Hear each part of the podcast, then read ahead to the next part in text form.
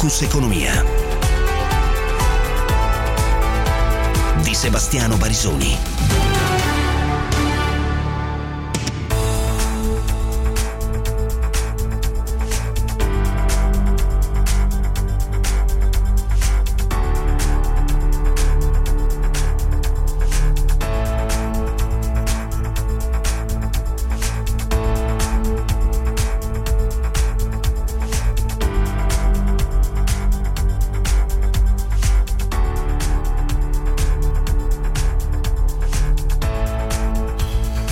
diciassette e undici minuti, inizia un'altra puntata di Focus Economia, i temi di questa giornata economico-finanziaria. Per quello che riguarda il, eh, le notizie appena uscite, segnalo che il presidente turco Erdogan, rispondendo alle parole di Mario Draghi eh, della settimana scorsa, eh, che ha definito Erdogan un dittatore con cui bisogna però eh, cooperare, ehm, ha detto eh, Draghi è stato nominato e non eletto, con le sue dichiarazioni di totale impertinenza sono state danneggiate le relazioni Turchia-Italia. Eh, prima di dire una cosa del genere parla in terza persona Erdogan. A Tayyip Erdogan devi conoscere la sua storia, la tua storia, ma abbiamo visto che non la conosci. Eh, l'ha detto di fronte a un gruppo di studenti. Eh, c'è chi, ricordo, ma non ci occuperemo di questo oggi, eh, nelle dichiarazioni di Draghi ha letto tutt'altro che una dichiarazione così dal sé infuggita, ma la voglia di mettere i paletti dopo, visto che era successiva la, alla visita ehm, eh, di Draghi in Libia, e sappiamo quella che è stata la forte mh, ingerenza eh, turca in, eh, in Libia. Comunque vedremo se vi saranno sviluppi su questo. Di cosa ci occupiamo oggi? Beh, eh, del tema eh, che tiene giustamente banco, il tema delle riaperture, senza voler fare nessuna accelerazione, ma come abbiamo ricordato nei giorni scorsi, le eh, regioni, ma soprattutto, lasciate stare le regioni, eh, le, gli operatori economici chiedono eh, non tanto e non solo le riaperture il prima possibile. Questo dipende, eh, dipende eh, da, eh, dal dato anche eh, sanitario dell'epidemia, ma una cosiddetta roadmap, cioè iniziate a dirci come e quando eh, dobbiamo immaginare delle una strada verso le riaperture. Ne parleremo oggi perché eh, nel frattempo sono arrivate già alcune indicazioni.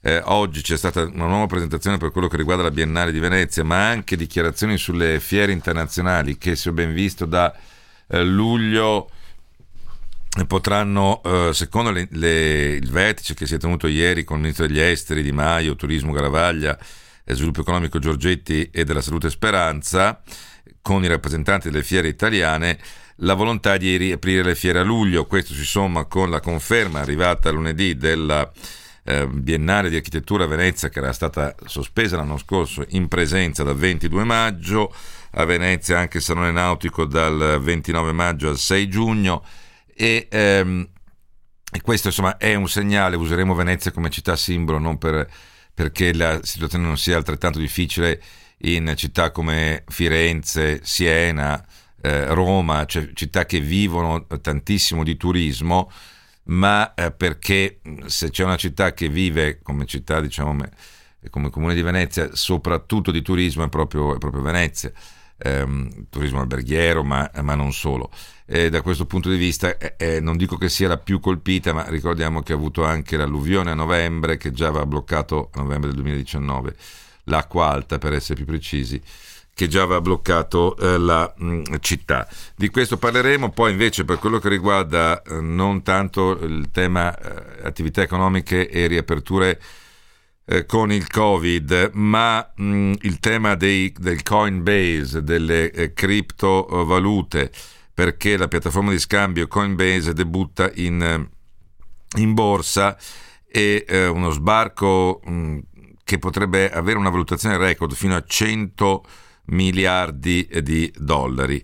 Ehm, cercheremo di capire anche quali sono i rischi e eh, come, come mai si quoti comunque in borsa Coinbase. È la società di scambio di beni digitali che ha sede a San Francisco, e ehm, cosa fa? fa? Scambia Bitcoin, Ripple, Litecoin e altri beni digitali con valute in, di corso legale in trentadue nazioni e con transazioni in Bitcoin in deposito in centonovanta eh, nazioni. Il fatturato di Coinbase è legato chiaramente alle commissioni raccolte quando gli utenti vendono o acquistano le criptovalute eh, e, e quindi anche eh, Bitcoin. Eh, per quello che riguarda invece il tema delle aziende italiane in, e della fragilità di alcune aziende italiane dovuta al Covid, beh, parleremo anche mh, dell'utilizzo della golden, del Golden Power, perché eh, Draghi ha eh, ricordato che va usato quando ci sono le condizioni. Il Golden Power cos'è? L'intervento dello Stato per, eh, per sostanzialmente bloccare o, o ridurre mh, le acquisizioni di aziende considerate strategiche. Si è sempre applicato per l'energia, per eh, la, la l'aerospazio, difesa, quindi costruzioni anche di carattere militare, e in parte anche per le telecomunicazioni, penso alla vicenda Sparkle, eh, però dice Draghi va, va utilizzato quando è necessario nelle ipotesi previste dalla legge. Eh, è già stato utilizzato in realtà, perché c'è stato un veto eh, sulla vendita del settanta per cento di un'azienda italiana, la L P E di Baranzate nel milanese, a una società Eh, cinese, questo su proposta del ministro eh, Giorgetti. La società è attiva nello sviluppo di reattori eh, epitassiali, mh, sono utilizzati per la produzione di semiconduttori. Eh, la Cina sta facendo incetta di semiconduttori e quindi il governo Draghi ha detto no. Ma eh, tra l'altro l'esecutivo non, in questo caso è andato anche oltre i poteri speciali, arrivando a porre il veto sull'intera operazione. Eh, per quello che riguarda ehm, l'altra partita eh, c'è di mezzo Iveco, eh, perché ehm, l'incontro previ- eh, con il Presidente del Consiglio Draghi eh, ieri ha eh, visto il ministro, assieme al Ministro Cingolani ha incontrato il Presidente amministratore delegato di eh, Stellantis, John Elkann, e anche gli amministratori delegati di Eni, Descalzi, Enel, Starace, Snam, Alverà e Terna Donnarumma, i temi legati all'energia e alla transizione energetica. Però eh, l'altro tema in questo momento è capire, visto che dovrebbe essere in programma un, un altro incontro tra Mario Draghi e John Elkann, il tema della cessione eh, di Iveco ai cinesi. Eh, e mh, anche qui mh, l'ipotesi di ricorrere a Golden Power. Che cos'è la Golden Power? Sono appunto poteri speciali che il governo ha eh, per salvaguardare ass- assetti che ritiene strategici eh, o di interesse eh, internazionale. Ehm, eh, non si sa ancora se è già pervenuta sul tavolo di Stellantis la nuova offerta dei cinesi di eh, F O V, dopo la prima ritenuta eh, inadeguata.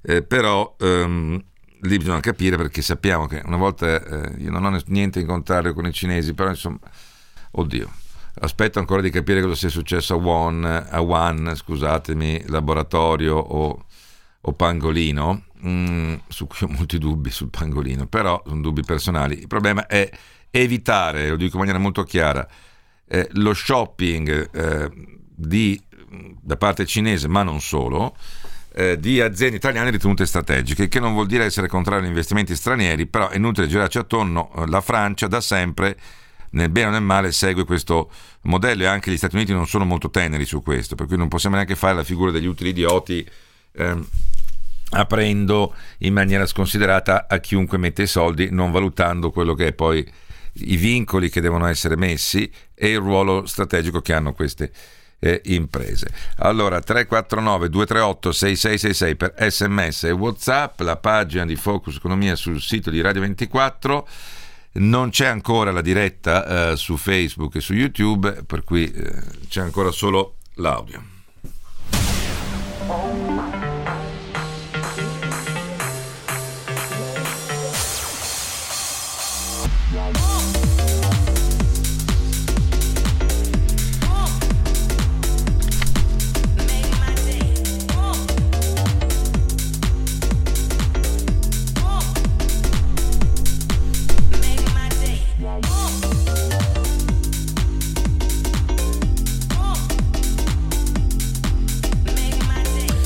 Dunque, andiamo avanti con le altre notizie in breve. Sulla campagna vaccinale oggi non ho molto da dire, eh, si segnalano alcune, alcuni problemi, eh, di nuovo stavo guardando in Puglia oggi ho visto eh, persone che in attesa del mh, vaccino, però appunto le dichiarazioni eh, del commissario emergenza ve le ha già date il nostro G R eh, ventiquattro. Non vorrei partire, al di là della morte di Bernie Madoff, lo ricorderete, condannato a centoquaranta anni di carcere per la più grande truffa eh, realizzata negli Stati Uniti, eh, è morto in carcere per cause naturali, così come riportano i media americani. Invece il Fondo Monetario Internazionale oggi, eh, attraverso il responsabile del Dipartimento Europeo, sostiene che eh, l'Europa si trova a un punto di svolta.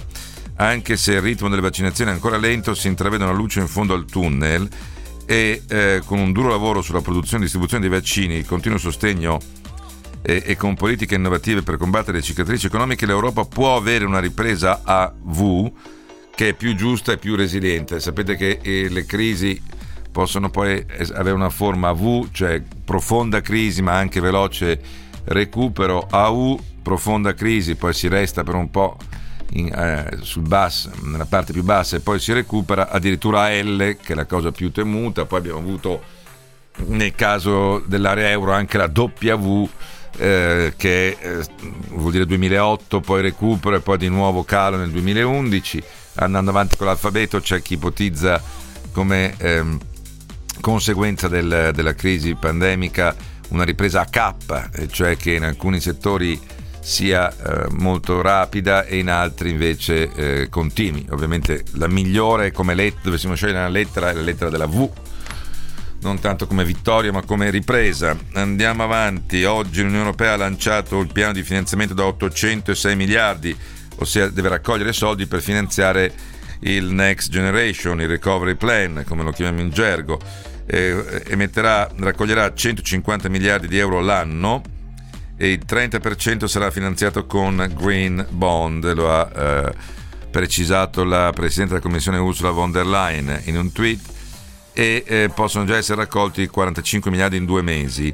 La cosa importante è che il eh, John Elkann, il commissario europeo al bilancio, ha detto che è molto realistico prevedere che gli Stati membri che si vedranno approvare per primi i piani nazionali di ripresa e resilienza, i P N R R, potranno ricevere il prefinanziamento, cioè c'è una parte che viene anticipata intorno al tredici per cento, ehm, Eh, già a luglio e una seconda tranche a settembre. Chi prima arriva prima è servito, che non quando presenti il piano ma quando te lo vedi approvato. Lo dico perché molti mi stanno scrivendo: ma quando presenta il piano l'Italia, non criticate Draghi per il ritardo nel piano. Allora diciamo tut- diciamola tutta, rispetto ai mesi che ha avuto il governo Conte, Draghi ne ha avuti di meno, però non ci sarà nessun problema a criticare quello che eh, che non ci convince appena vedremo il piano. Abbiamo raccontato la settimana scorsa che nel frattempo i vari dicasteri, i vari ministeri interessati stanno inviando, mh, lo so per certo, eh, le, le, i piani a Bruxelles, ma a livello informale, non per una valutazione formale ma per iniziare ad avere un, una prevalutazione in modo da accelerare i tempi. Eh, il governo ha detto che entro fine mese deve, verrà presentato il recovery plan, siamo qua in attesa e poi inizieremo anche l'analisi e eh, le mh, critiche. Eh, per quello che riguarda invece mh, i, i vaccini, vedo che alcuni mi chiedono ancora sui vaccini, eh, sì, per i contratti del duemilaventidue ha detto l'Unione Europea tutte le opzioni sono aperte, c'è un accordo per cinquanta milioni di dosi aggiuntive con Pfizer nel secondo trimestre a partire da aprile, eh, negoziati con Pfizer per un miliardo e ottocento milioni di dosi nel periodo dal duemilaventuno al duemilaventitré. La von der Leyen ricorda che la buona notizia è che le vaccinazioni stanno accelerando, eh, gli Stati membri hanno, hanno ricevuto ieri centoventisei milioni di dosi e oggi abbiamo raggiunto cento milioni di vaccini somministrati in mh, Europa. L'E M A invece, l'autorità europea, eh, da questo punto di vista si eh, riunirà la prossima settimana per, per la raccomandazione su Johnson and Johnson. Si prende sempre dei tempi molto ampi, eh, ma comunque speriamo che, che almeno arrivi una decisione. La volta scorsa eh, sembrava gliel'avesse scritta Ponzio Pilato, eh, nel senso no, il, eh, i benefici sono superiori ai rischi, certo c'è una correlazione, eh, ho capito, lo sapevamo anche noi. Nel frattempo la Danimarca ha abbandonato, abbandonato AstraZeneca, il primo in Europa a rinunciarvi, ehm, eh, e tra l'altro la compagnia è anglo-svedese, quindi non penso sia un problema di nazionalismo, eh, mentre sospende ancora, come tutti, Johnson and Johnson. In Gran Bretagna il numero di cittadini che ha sviluppato anticorpi del Covid in seguito alle vaccinazioni è del cinquantacinque per cento della eh, popolazione. E poi il Telegraph eh, ha fatto notare, utilizzando i dati della stessa eh, eh, dell'Istat britannica, che eh, nell'ultima eh, è calata nelle ultime settimane del ventitré per cento, anzi scusatemi, che il ventitré per cento della quota di morti conteggiate nelle ultime settimane, secondo il Telegraph, eh, do, sarebbe eh, stato dovuto a altri motivi e eh, il Covid sarebbe stato solo una concausa. Faccio notare però che il Telegraph è schierato, lo dico col massimo rispetto, mh, per una campagna che preme sul governo per riaperture ancora più accelerate.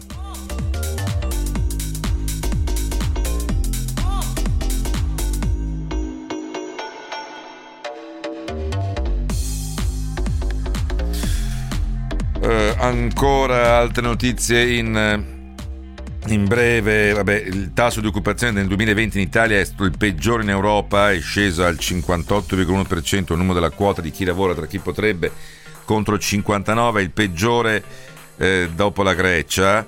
In Europa è sceso dal sessantotto virgola cinque al sessantasette virgola cinque, partivamo già in una posizione molto bassa nella classifica, ehm, e però in Europa, in Italia c'è un terzo degli sfiduciati di tutta Europa. Gli sfiduciati sono le persone che non sono né in cerca di un'occupazione pur potendo lavorare, sono tre milioni di persone, e abbiamo il dato peggiore in Europa dei NEET, cioè i giovani che non studiano e non lavorano. Ecco perché era importante per me tenere botta sulle riaperture quando possibile delle scuole. dieci punti oltre la media europea, abbiamo il ventitré per cento dei giovani tra i quindici e i ventinove anni che non lavorano e non studiano, contro il tredici per cento della media europea. Allora, l'inflazione quest'anno è prevista da Prometeo che coppa all'uno virgola tre per cento. Veniamo all'Italia. Domani parleremo del nuovo scostamento nel D E F, cioè il Consiglio dei Ministri dovrebbe essere domani, eh, anche se, come scrive oggi Gianni Trovati su Sole ventiquattro Ore, l'accordo politico sui numeri è da costruire, e eh, i partiti del centrodestra, Lega e Forza Italia, spingono per un disavanzo più ampio. Il ministro dell'economia eh, Franco ha proposto quaranta miliardi ulteriori di eh, scostamento. Il ministro Giorgetti ha detto che l'approvazione è probabile per domani.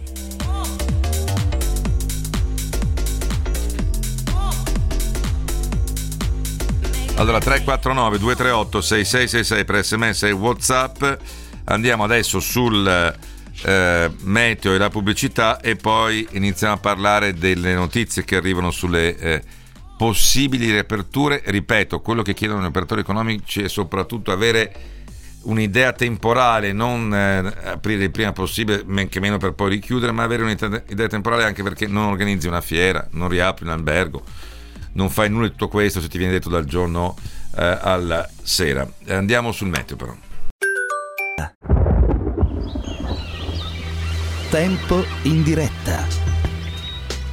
Situazione del tutto stabile sull'Italia, con gli unici lievi disturbi che nel corso delle prossime ore potranno riguardare quasi esclusivamente i settori alpini e prealpini centro-orientali, dove saranno possibili degli addensamenti e anche dei fenomeni.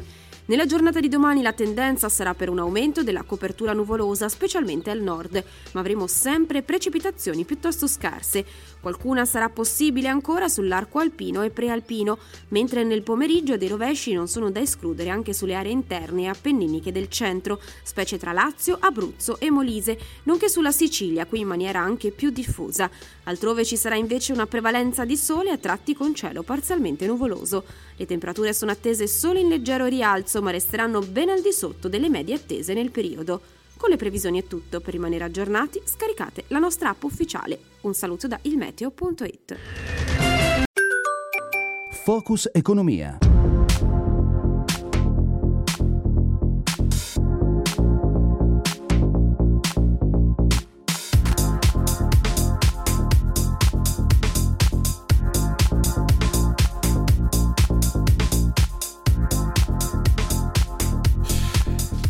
diciassette e trentaquattro minuti. E dunque il tema delle riaperture, mi scrivono alcuni ascoltatori, sono d'accordo con lei che si dia un'idea temporale, poi però se i dati non lo consentiranno bisogna anche accettare rinvio, ma è ovvio che se c'è una cavolo di quarta ondata eh, tutto va a remengo, ma non mi sembra questo l'orientamento. Allora eh, è arrivata una notizia poco fa anche dagli Fiere, e allora ringrazio per averci aggiunto in collegamento Enrico Pazzali, che è presidente della Fondazione Fiera Milano, primo azionista della Fiera Milano S P A. Eh, buonasera Presidente. Buonasera, buonasera a tutti. Eh, sentiamo cosa ha detto questa mattina, ventiquattro mattina, alle ventiquattro, con Simone Spezia, il sottosegretario della salute Andrea Costa. Ha detto a fine mese si potrà riaprire qualcosa, non si riferiva alle fiere, eh, ci sono le condizioni per una discontinuità. Bar, ristoranti all'aperto con regole, con distanziamenti, io credo che su questi settori una risposta si debba dare, c'è bisogno di far ripartire questo paese e poi c'è bisogno di programmare anche eh, le riaperture per chi ha bisogno di programmare, voglio dire, ci sono attività nel nostro paese che hanno bisogno di sapere oggi quando potranno riaprire, eh, parlo di fiere, parlo del settore del turismo, non possiamo eh, attendere ancora, c'è bisogno di un vero piano delle riaperture perché, ripeto, sulle riaperture dobbiamo dare quella discontinuità che abbiamo dato sul piano vaccinale ma che non abbiamo ancora dato per quanto riguarda le riaperture.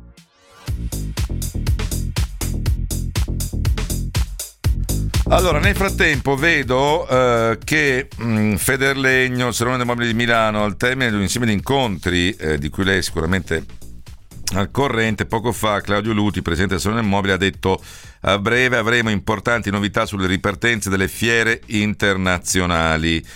Eh, abbiamo registrato la volontà del governo di supportare concretamente la ripartenza del Salone del Mobile di eh, Milano.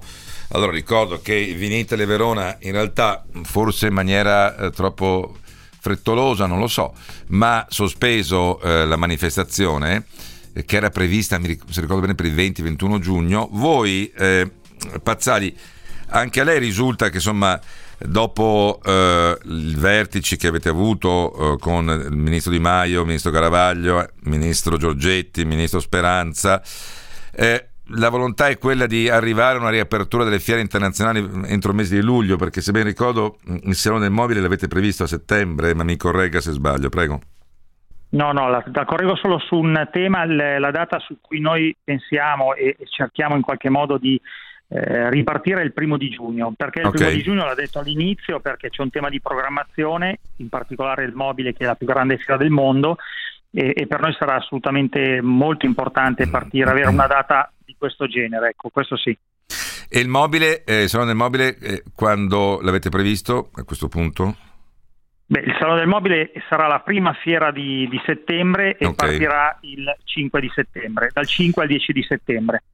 Ora, eh, qui c'è un tema, ci sono duecentomila imprese italiane che partecipano ogni anno a manifestazioni fieristiche che coinvolgono venti milioni di operatori provenienti da tutti i paesi del mondo, sessanta miliardi di contratti conclusi ogni anno durante le fiere, il cinquanta per cento delle esportazioni nasce da contratti originati durante le fiere e il settantacinque per cento delle imprese vede nella fiera uno strumento fondamentale. Il problema, il punto non è il crollo del fatturato, perché da un miliardo siete scesi a duecento milioni di euro come fatturato complessivo, è tutto l'indotto, eh, perché mi riferisco a Milano, Verona, in primis Bologna, Rimini, ma anche Venezia.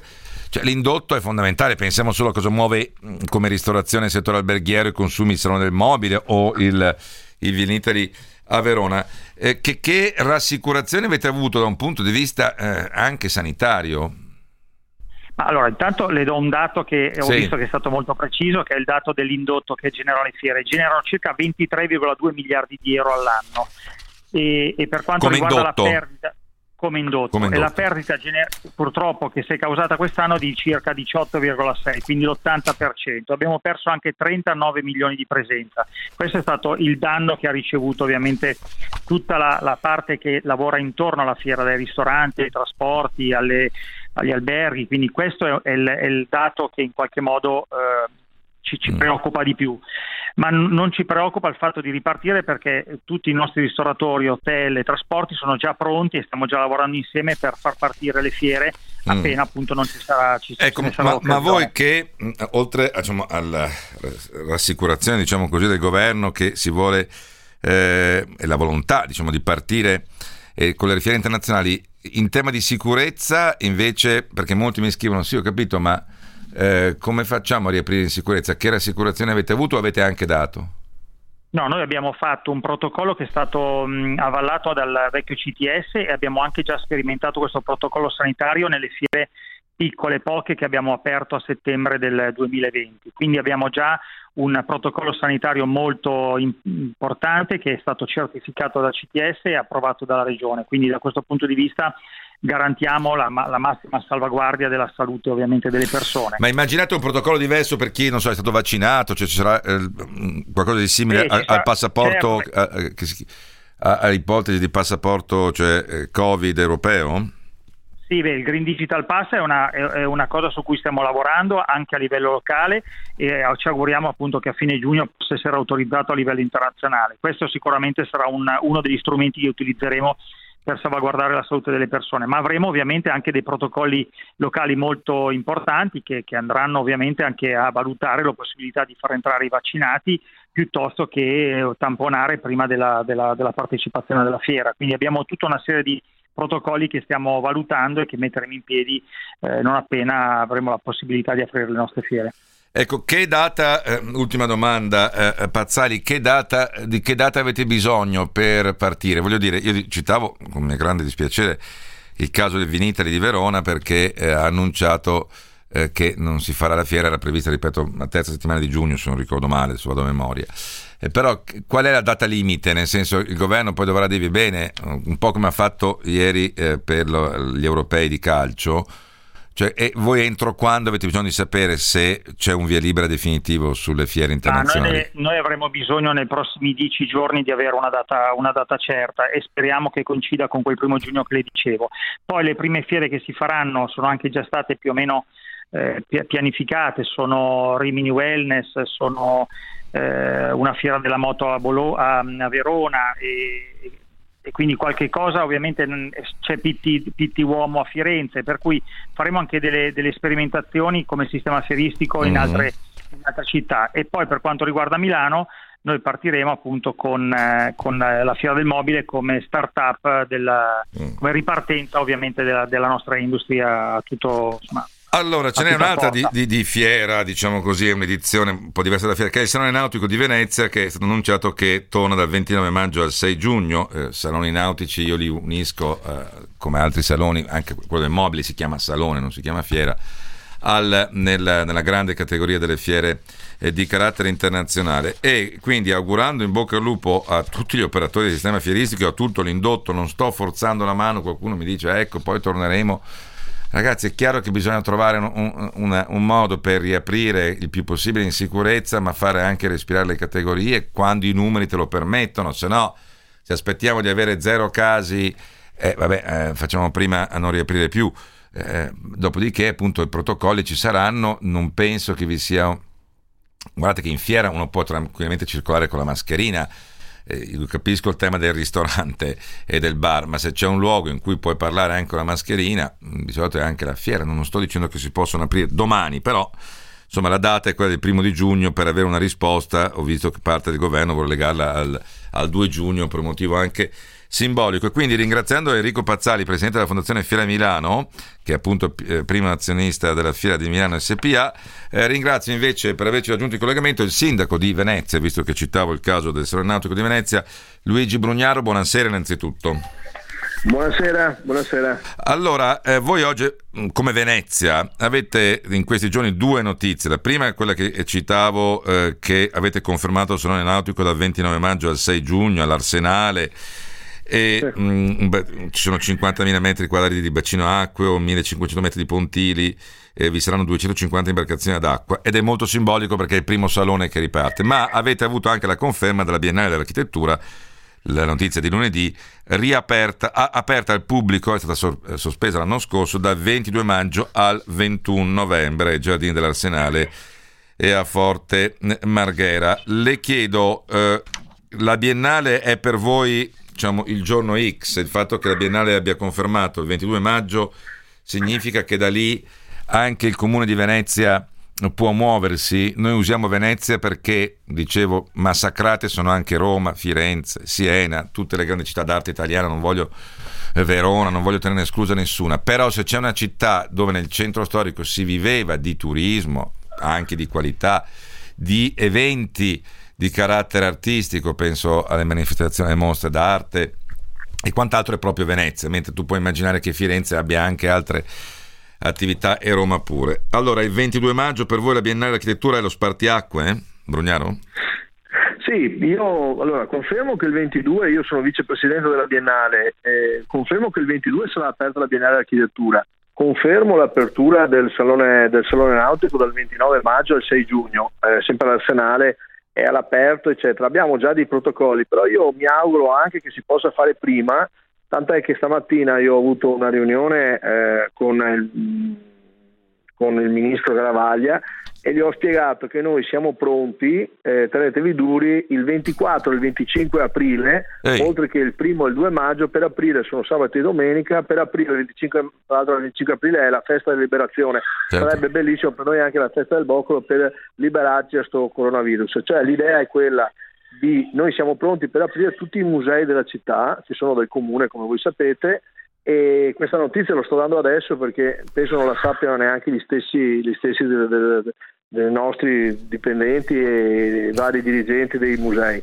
Siamo pronti, poi si tratta di eh, dire al governo il sabato e domenica, noi siamo in, in zona arancione in questo momento, adesso è vietato, ma credo, per quello che sono i dati che sono in mia conoscenza, che si possa pensare o sperare di passare in, in una zona più, più semplice, in giallo. Se noi diamo il segnale piano piano di riaprire alcune cose, per cui non tutto ovviamente, però i ristoranti, eh, magari all'aperto sui plateatici, eh, dare questo segnale di apertura dei musei con tutte pre- le prevenzioni che abbiamo già messo in atto l'estate scorsa eccetera, credo che sia una data che io annuncio eh, dove noi siamo pronti per poter aprire. Venezia sarebbe un segnale, ventiquattro e venticinque aprile, vedremo se saremo accontentati, rinviamo eventualmente di un'altra settimana, siamo pronti il primo e il due maggio. Beh, festa del lavoro, va bene, anche, va bene anche quella, primo maggio festa dei lavoratori, eh, sarebbe esatto. anche quella una bella festa dei esatto. lavoratori. Senta, Dobbiamo Brugnaro, aprire, però non, non sfugge a nessuno che aprire un museo, eh, Franceschini si è già espresso, è una cosa perché sono abituati alle prenotazioni già da prima del Covid,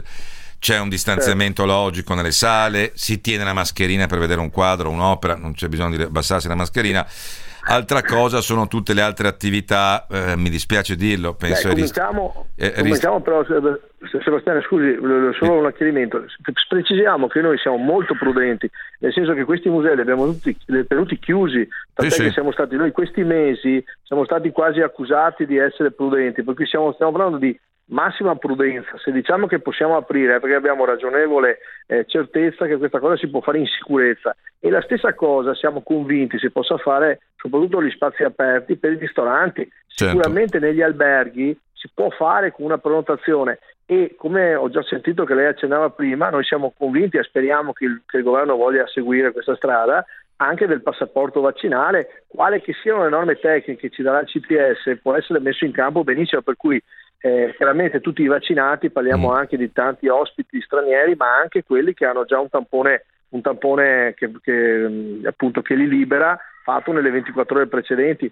Tra l'altro metteremo in campo, l'abbiamo già fatto nella mostra del cinema, la Biennale l'anno scorso, Biennale Cinema, abbiamo fatto questi tamponi nel luogo, cioè vicino, se uno non dovesse averlo, siamo pronti a organizzarci. Qua deve essere il governo a dare poi un segnale evidentemente, con i protocolli... ma ripeto, siamo pronti. No, no, ma quello che le volevo chiedersi, ho visto che il governo sta lavorando ai protocolli che Draghi ha chiesto ai ministri competenti di, e al C T S soprattutto, però eh, un, quello che volevo capire è, un conto è riaprire i musei per esempio, o immaginare una, un salone nautico che è all'aperto, noi vi partecipiamo alla prima edizione, insomma è tutto all'aperto.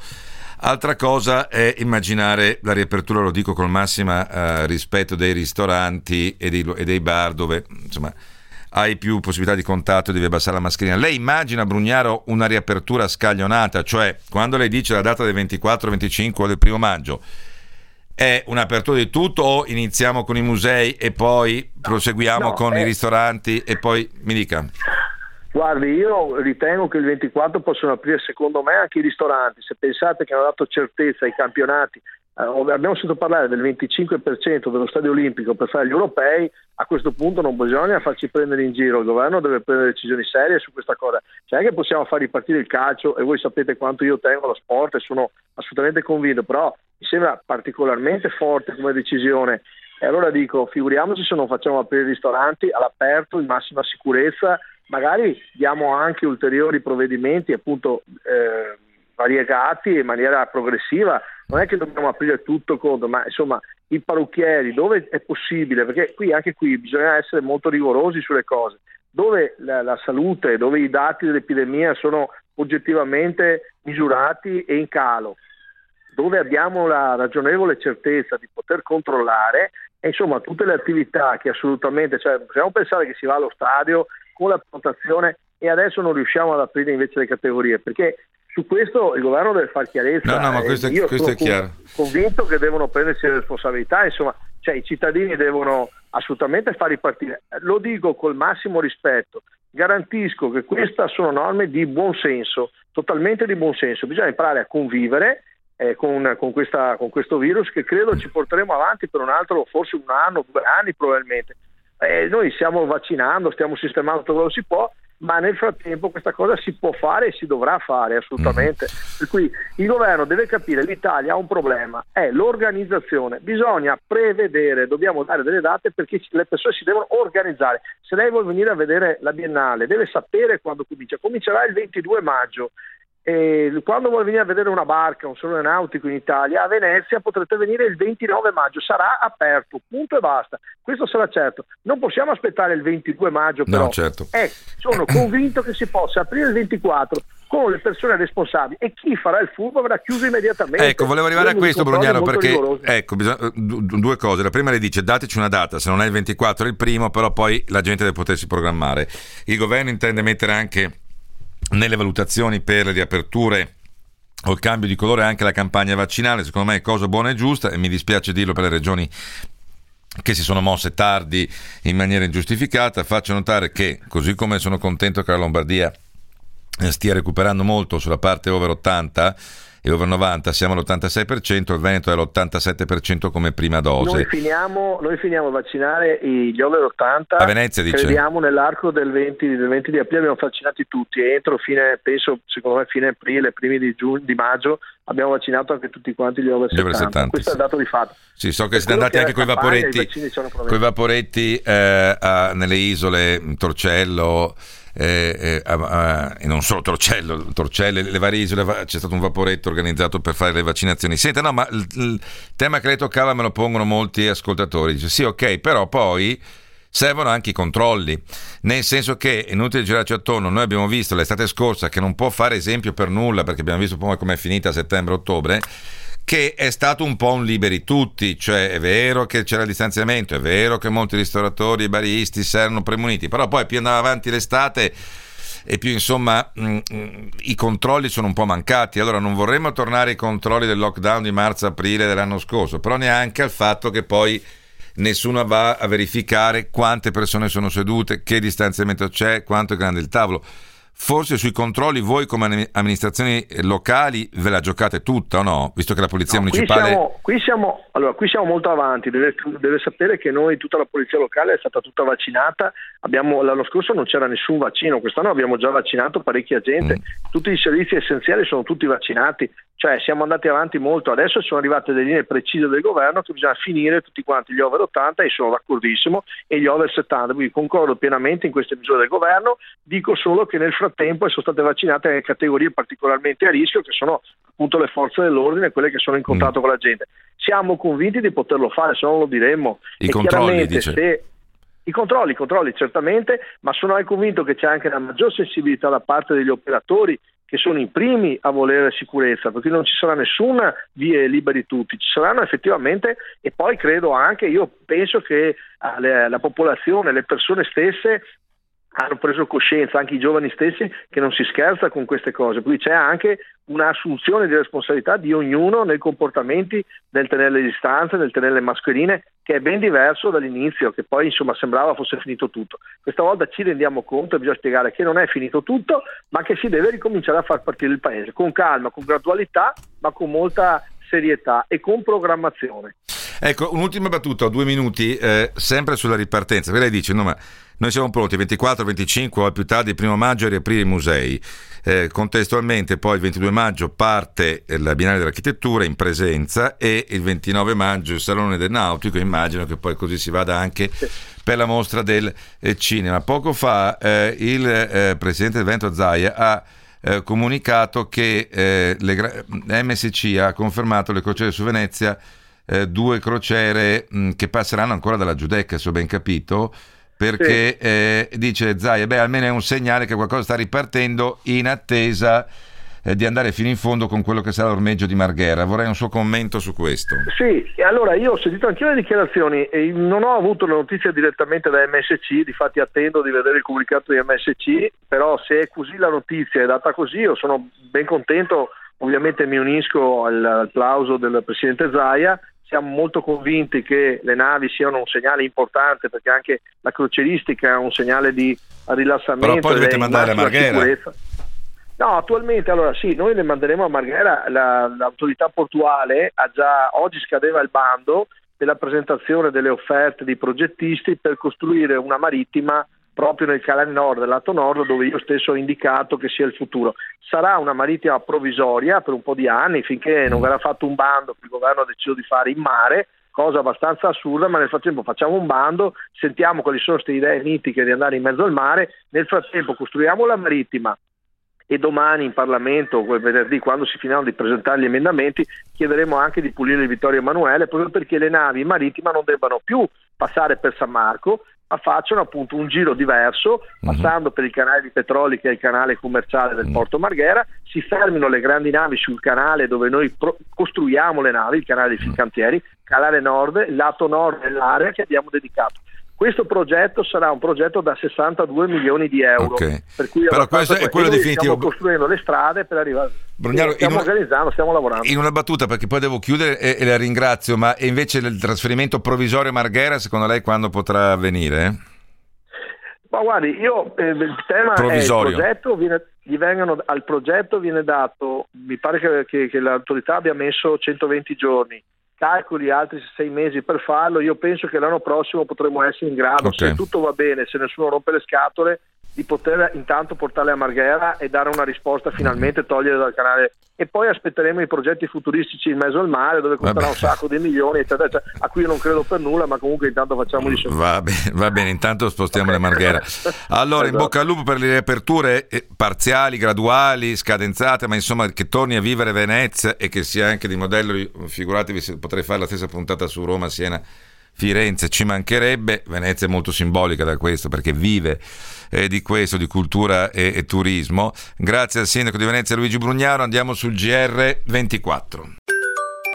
Anche Copan, leader nella pre-diagnostica, ha scelto i software Replica Sistemi. Sentiamo l'I T Manager Italia Stefano Bonazzi. Tutti ci conoscono per quel famoso tampone col capo rosso che ormai è su tutti i telegiornali. Se non ci fosse stata la tecnologia, l'anno duemilaventi ci avrebbe travolto. Con Replica abbiamo portato avanti l'innovazione Industria quattro punto zero. Il sistema gestionale dialoga direttamente con le macchine di produzione. Per noi Replica è un partner di media e lunga durata. Replica Sistemi, replica successi, anche nel tuo settore. Zucchetti Group. Ehi, hai sentito la novità? Visirana e Verizon Connect hanno unito le forze per fornire ancora più eccellenza nella gestione della tua flotta. Grazie al tracciamento G P S dei tuoi veicoli, agli approfondimenti praticamente in tempo reale sul tuo business e alla stima accurata dell'orario di arrivo, potrai fornire un servizio eccellente ai tuoi clienti e portare a un livello superiore la sicurezza, la produttività e il risparmio del tuo parco veicoli. Ecco perché siamo orgogliosi di annunciare che da oggi Visiran è Verizon Connect Italia. Connect your business con Verizon Connect. Dottor Barter, come va? È un piacere sapere che proponete sempre nuove opportunità. Promuoversi e non fermarsi. Questo è Gruppo Next. Offriamo pubblicità in cambio merce a tutte le P M I che vogliono svuotare subito il magazzino e promuoversi tutto l'anno. Ottimo, dottor Barter. Questa è una buona notizia. Gruppo Next vi promuove sul web, in tv, in radio, in Italia e all'estero, e anche all'interno dei supermercati. Chiamate ora e consultate il sito grupponext punto net. Quando non basta un semplice superficie pulito, scegli Chantecler sgrassatore disinfettante. Elimina fino al novantanove virgola nove per cento dei batteri dalle superfici per un pulito profondo. Chantecler sgrassatore disinfettante. Lo usi su tutto, sgrassa e disinfetta dappertutto. È un presidio medico-chirurgico. Leggere attentamente le istruzioni d'uso. Autorizzazione del nove sei duemilaventi. Focus Economia.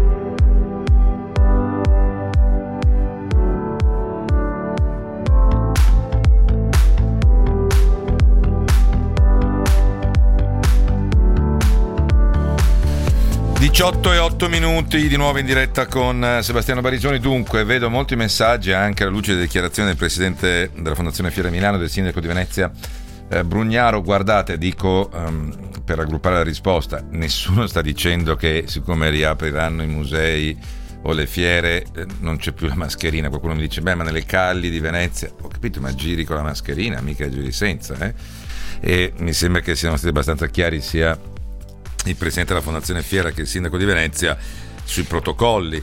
Eh, dopodiché ehm, molti stanno legando la cosa alla campagna vaccinale, ma certo che è legata alla campagna vaccinale. Qualcuno mi dice, lei non ha chiesto nulla in merito allo spopolamento eh, di Venezia centro storico. Eh, sì, adesso non potevo chiedere tutto lo scibile eh, a Brugnaro, ne riparleremo, è da sempre un tema che ci sta particolarmente e mi sta particolarmente a cuore. Ritengo che debbano essere fatte anche delle politiche attive per le giovani coppie, per risiedere a Venezia, per invogliarle a risiedere a Venezia. Politiche attive cosa vuol dire? Agevolazioni sui mutui eh, per la casa, parliamoci chiaro, perché non vorrei mai rivedere poi fra qualche anno il problema opposto, cioè una Venezia invasa da turisti e Airbnb che cacciano gli studenti eh, perché non possono competere con eh, quello che La, eh, il guadagno che dà un Airbnb. Cacciano i residenti che preferiscono affittare che andare, si sviluppano mini market eh, mh, a basso prezzo, quindi neanche una gran ricaduta per, per i bar e i ristoranti. Ecco, quello no. Però io spero che tra la Venezia deserta di adesso e la Venezia eh, super abusata di prima vi possa essere una via di mezzo, ma mi sembra un po' presto per parlarne. Andiamo ehm, meglio una linguina al pesto che un Caravaggio, ma insomma, sa cosa c'è? Che eh, io vorrei arrivare a tutte e due, magari uno vede il Caravaggio e poi si mangia la linguina al pesto. È anche vero che la linguina al pesto se la può fare a casa, il Caravaggio dubito che lei ce l'abbia a casa, e soprattutto mi dispiace dirlo per i ristoratori. Un conto sono gli spazi all'aperto, ma i protocolli di sicurezza sono molto diversi. Dentro un museo puoi tenere la mascherina, così come dentro una fiera, poi creare un distanziamento alle prenotazioni. Eh, nel ristorante, eh, negli spazi chiusi, sta mascherina te la devi abbassare su.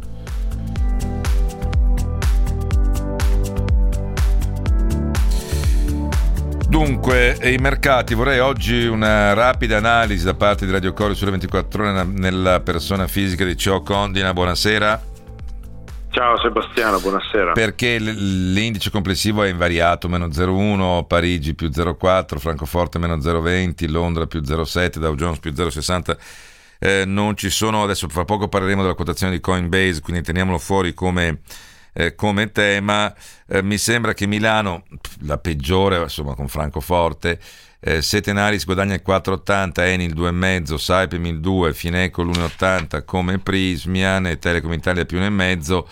Eh, cedono invece Campari meno uno virgola settanta, Amplifon meno uno virgola settanta, Enel meno uno virgola trenta e eh, Diasori meno uno virgola venti per cento come Ferrari. C'è stata un po' di debolezza forse del settore bancario che molto pesa a Piazza Affari. Sì, eh, come hai detto tu, con le performance è stata un'Europa un po' in ordine sparso, eh, che non è stata, diciamo, galvanizzata dalla pioggia di utili delle banche U S A. Ricordiamo che oggi è iniziata la grande stagione delle trimestrali americane, sì, con J P Morgan e Goldman Sachs. Per, per venire a piazzafare sì, un po' una debolezza del sistema bancario, ma anche, ma anche delle utility con, con le preoccupazioni che persistono sul tema dei rendimenti che eh, il balzo dell'inflazione americana comunque ha creato e continua a creare. Eh, parliamo mm-hmm. di società comunque con tanti debiti che possono pagare un, un incremento dei rendimenti. Sono andati bene invece i petroliferi, come dicevi, eh, cioè legato al balzo del greggio, legato a sua volta al calo delle scorte americane, cosa che lascia intendere che ci sia un aumento dei consumi di petrolio insomma nel mondo. Mm-hmm. Tenaris è stata la migliore, favorita anche da, da, diciamo, dalle raccomandazioni di alcuni analisti, ha guadagnato il quattro virgola otto per cento, molto bene anche Eni e Saipem che guadagnano più di due punti percentuali. Allora, um, un, un titolo lo vorrei citare, ma non solo per la variazione percentuale, mi riferisco a Moncler, alla fine fa più zero virgola ottanta, ma soprattutto perché è cresciuto per via dei conti. Tu citavi i conti delle, delle banche trimestrali americane importanti, Goldman ha fatto un trimestre meglio di, delle attese, eh, con un forte aumento degli utili a sei virgola otto miliardi di dollari e anche dei eh, ricavi. Eh, però dicevo, c'è anche il ieri sono usciti i conti di Louis Vuitton Moët and Hennessy, colosso del lusso francese ma anche europeo, e beh insomma è tornato a crescere perché ha fatto i primi tre mesi con ricavi per quattordici miliardi più trentadue per cento. Eh sì, eh, ricavi un guadagno del trenta per cento, la divisione pelletteria ha fatto anche addirittura più cinquanta per cento su base organica, cioè mantenendo il perimetro identico rispetto a quello dell'anno scorso. Sono numeri veramente importanti per il, per il settore del lusso che, come sappiamo, ha sofferto molto eh, l'anno scorso, come logico che fosse, e che quindi lasciano per vedere per, insomma, per quest'anno una, diciamo una riscossa del settore. Eh, tu citavi le quotazioni di Moncler, eh, io guardavo, guardavo proprio il valore del titolo. Moncler è a cinquanta euro, pensate che nel duemilatredici quando è stata quotata valeva a quattordici euro. Sì, quindi diciamo è ancora ben alta come molti valori, eh, eh, valori mh, di bo- o corsi borsistici, corsi azionari in questo momento. Grazie anche a Ciò Condina. Eh, anticipavo che la vera notizia però che riguarda le borse e la finanza è la quotazione al Nasdaq di Coinbase. Eh, è arrivata che scambia criptovalute, tra l'altro eh, questo ha scaldato anche, eh, se ho ben visto, Bitcoin che è salito a sessantaquattromilaottocentosessantanove dollari, il prezzo di riferimento è di duecentocinquanta dollari per azione, e ehm, che, che vuol dire valutare la società a sessantacinque miliardi. Eh, lo sbarco in borsa, se ho ben capito, attra- avviene attraverso una quotazione diretta, cioè non ci sono delle banche che fanno il cosiddetto placement, che collocano i titoli in borsa.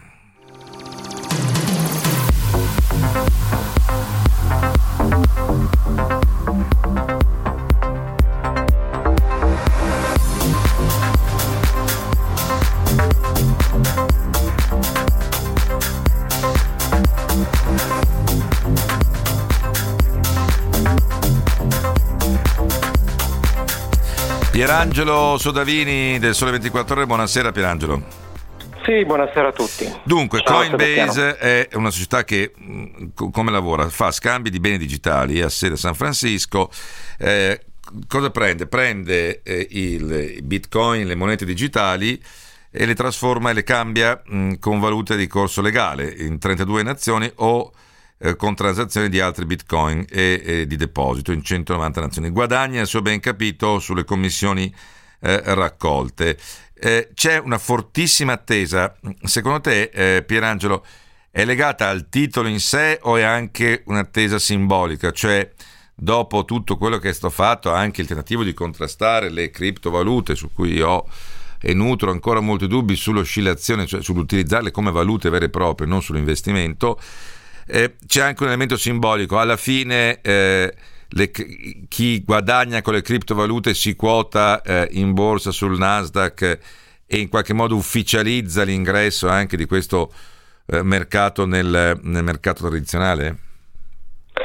Diciamo che sono entrambe le cose, nel senso che senz'altro l'aspetto simbolico di una uh, di un titolo che è direttamente legato alle criptovalute. Tieni conto che uh, Coinbase è il primo vero titolo, la prima vera azione che in qualche modo uh, è connesso al mondo delle criptovalute. C'erano dei titolini sparsi di società di mining e eh, così, ma eh, non direttamente collegate al mondo delle criptovalute. Coinbase è la borsa delle criptovalute, cioè l'exchange che ti permette di scambiare criptovalute e, e trasformarle in eh, valuta non tradizionale. Uh-huh. Eh, quindi senz'altro ha un valore simbolico, perché vuol dire che le criptovalute, che sono erano sempre state guardate con grande eh, disprezzo e sì. con diffidenza dalla finanza ufficiale, mh, nell'ultimo anno, eh, prima in maniera sotterranea, adesso in maniera chiara e evidente,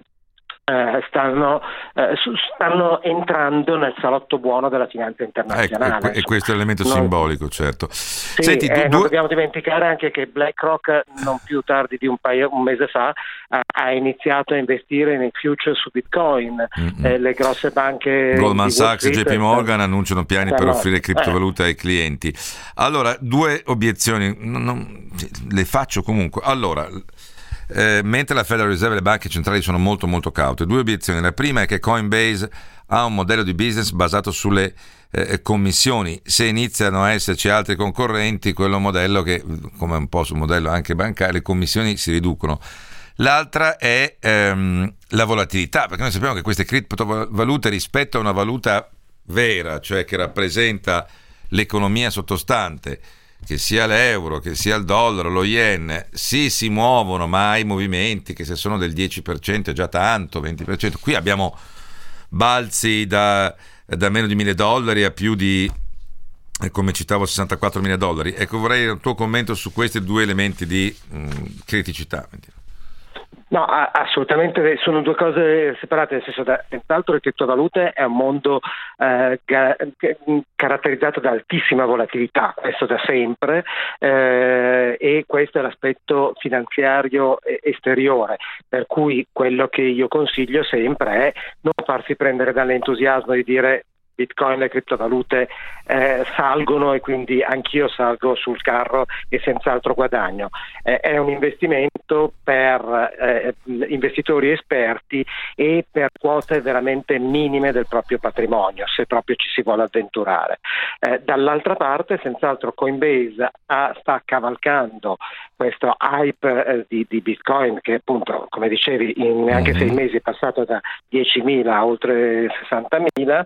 Eh, dollari, eh, ha degli elementi di fragilità. Eh, senz'altro sta eh, vivendo un, una stagione d'oro. Nel primo trimestre mm. di quest'anno i, i suoi utenti eh, registrati e certificati sono aumentati di tredici milioni, sono cinquantasei milioni.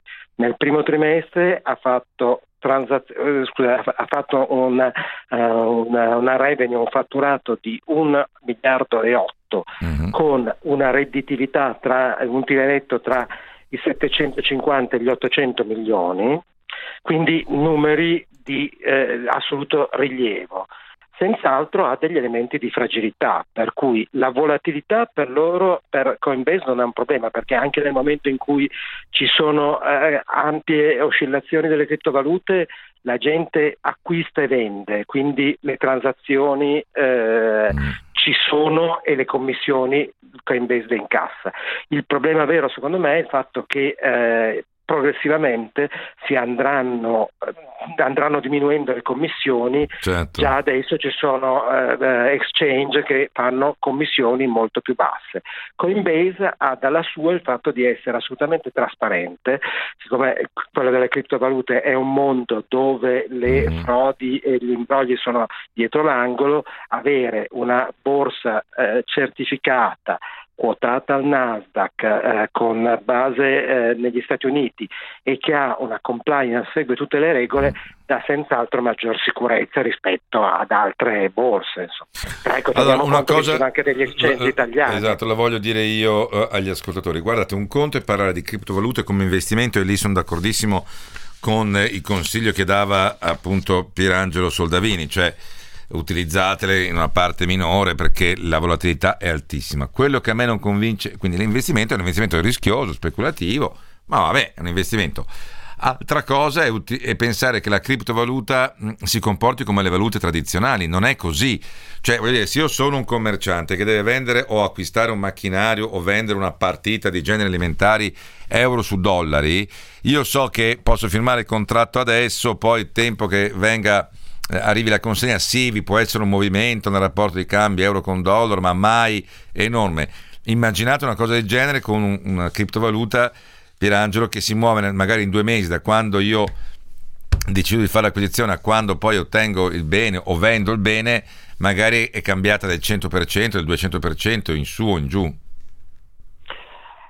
Assolutamente sì, cioè, per quanto mi riguarda la mia convinzione è che le criptovalute, al di là del valore finanziario, eh, diciamo di oro digitale come ormai mm-hmm. molti lo chiamano, e quindi di eh, bene Eh, di risorsa scarsa digitale e quindi destinata a rivalutarsi, secondo me ha un grosso valore eh, economico in prospettiva, nel senso che eh, sta dando l'idea di un sistema economico, non una valuta, perché evidentemente non è una valuta, o si può discutere se sia una valuta o meno, ma uno strumento per le transazioni economiche eh, che bypassa gli intermediari. Allora questo vuol dire che eh, eh, io e te possiamo scambiarci di un valore economico mm-hmm. eh, senza passare da altri. Un po' come era il baratto la... di una volta, no? Io non avevo bisogno di una valuta. No, faccio...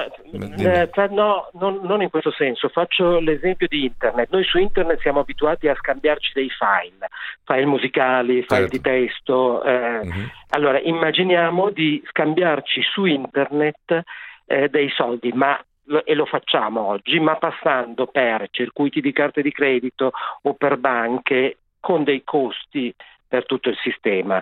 Bitcoin ha dimostrato che è possibile un sistema in cui noi due ci possiamo scambiare un valore eh, economico eh, senza passare eh, da altri. Tant'è vero che eh, adesso anche le banche centrali, lo accennavi tu prima, stanno pensando di fare delle valute digitali esattamente sul modello di Bitcoin eh, come modello teorico. Poi è chiaro che lo gestiscono loro, lo gestiscono le banche centrali, mentre Bitcoin non ha una banca centrale.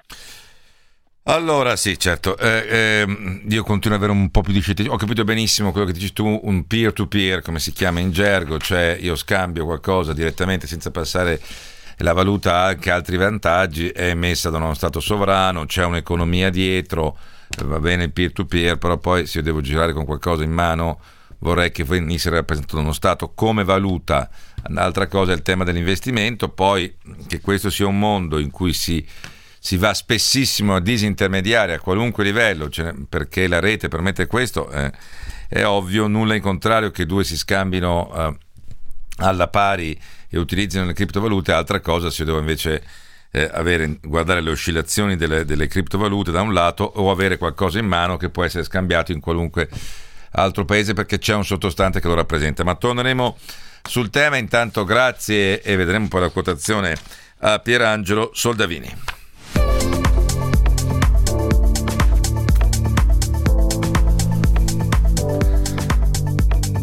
Oh, invece faccio solo in tempo ad accennare a un tema che è più classico, visto che venivamo dalle criptovalute, non potrebbe essere, insomma si studia nei manuali di economia, eh, l'economia, il libero mercato sì, ma all'interno e nel rispetto degli interessi nazionali. Quindi potremmo andare proprio sulla storia dell'economia. Eh, perché ne parlo? Perché sappiamo che da sempre esiste, anche quando è partita la grande campagna di privatizzazione degli anni novanta, esiste il tema della gold, del Golden Power. E che cosa vuol dire? Vuol dire che lo Stato nazionale su alcuni settori ritenuti strategici vuole metterci l'ultima parola, la dico male, ma per farmi capire. Classicamente sono l'energia, l'aerospazio difesa, le telecomunicazioni nella parte dei dati sensibili, però è arrivato una novità, qualcuno mi continua a chiedere ma c'è un cambio di passo di Mario Draghi? Allora magari per molti non è, anch'io penso che non sia ancora completo, però sulla politica estera è netto e totale, e anche sulla difesa di interessi nazionali a mio avviso. non per aver bloccato la L P E di Baranzate nel milanese, che doveva essere acquistata da una società cinese e produce semiconduttori, e quindi ha accolto il governo la proposta del ministro Giorgetti, ma anche eh, voleva rilevarne la società cinese Shenzhen Invelen Holdings il settanta per cento, e Draghi ha detto no.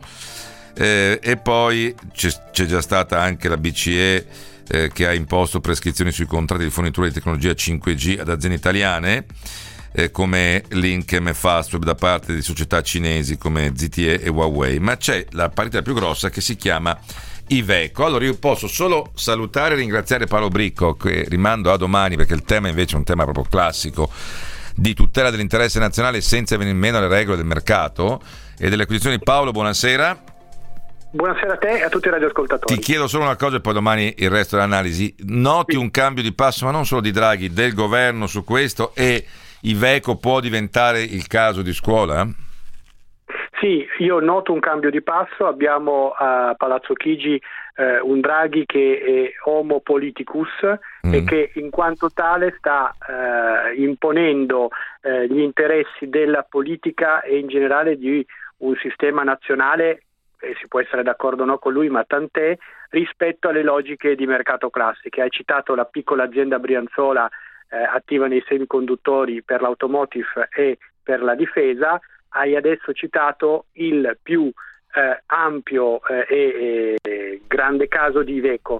Chiaramente se si arriverà a un red d'azione ma anche su eh, Iveco con un atteggiamento ostativo rispetto alla vendita ai cinesi, vorrà dire che appunto Eh, il Golden Power viene interpretato in, segne- in senso molto molto molto estensiva, con una prevalenza della politica sull'economia.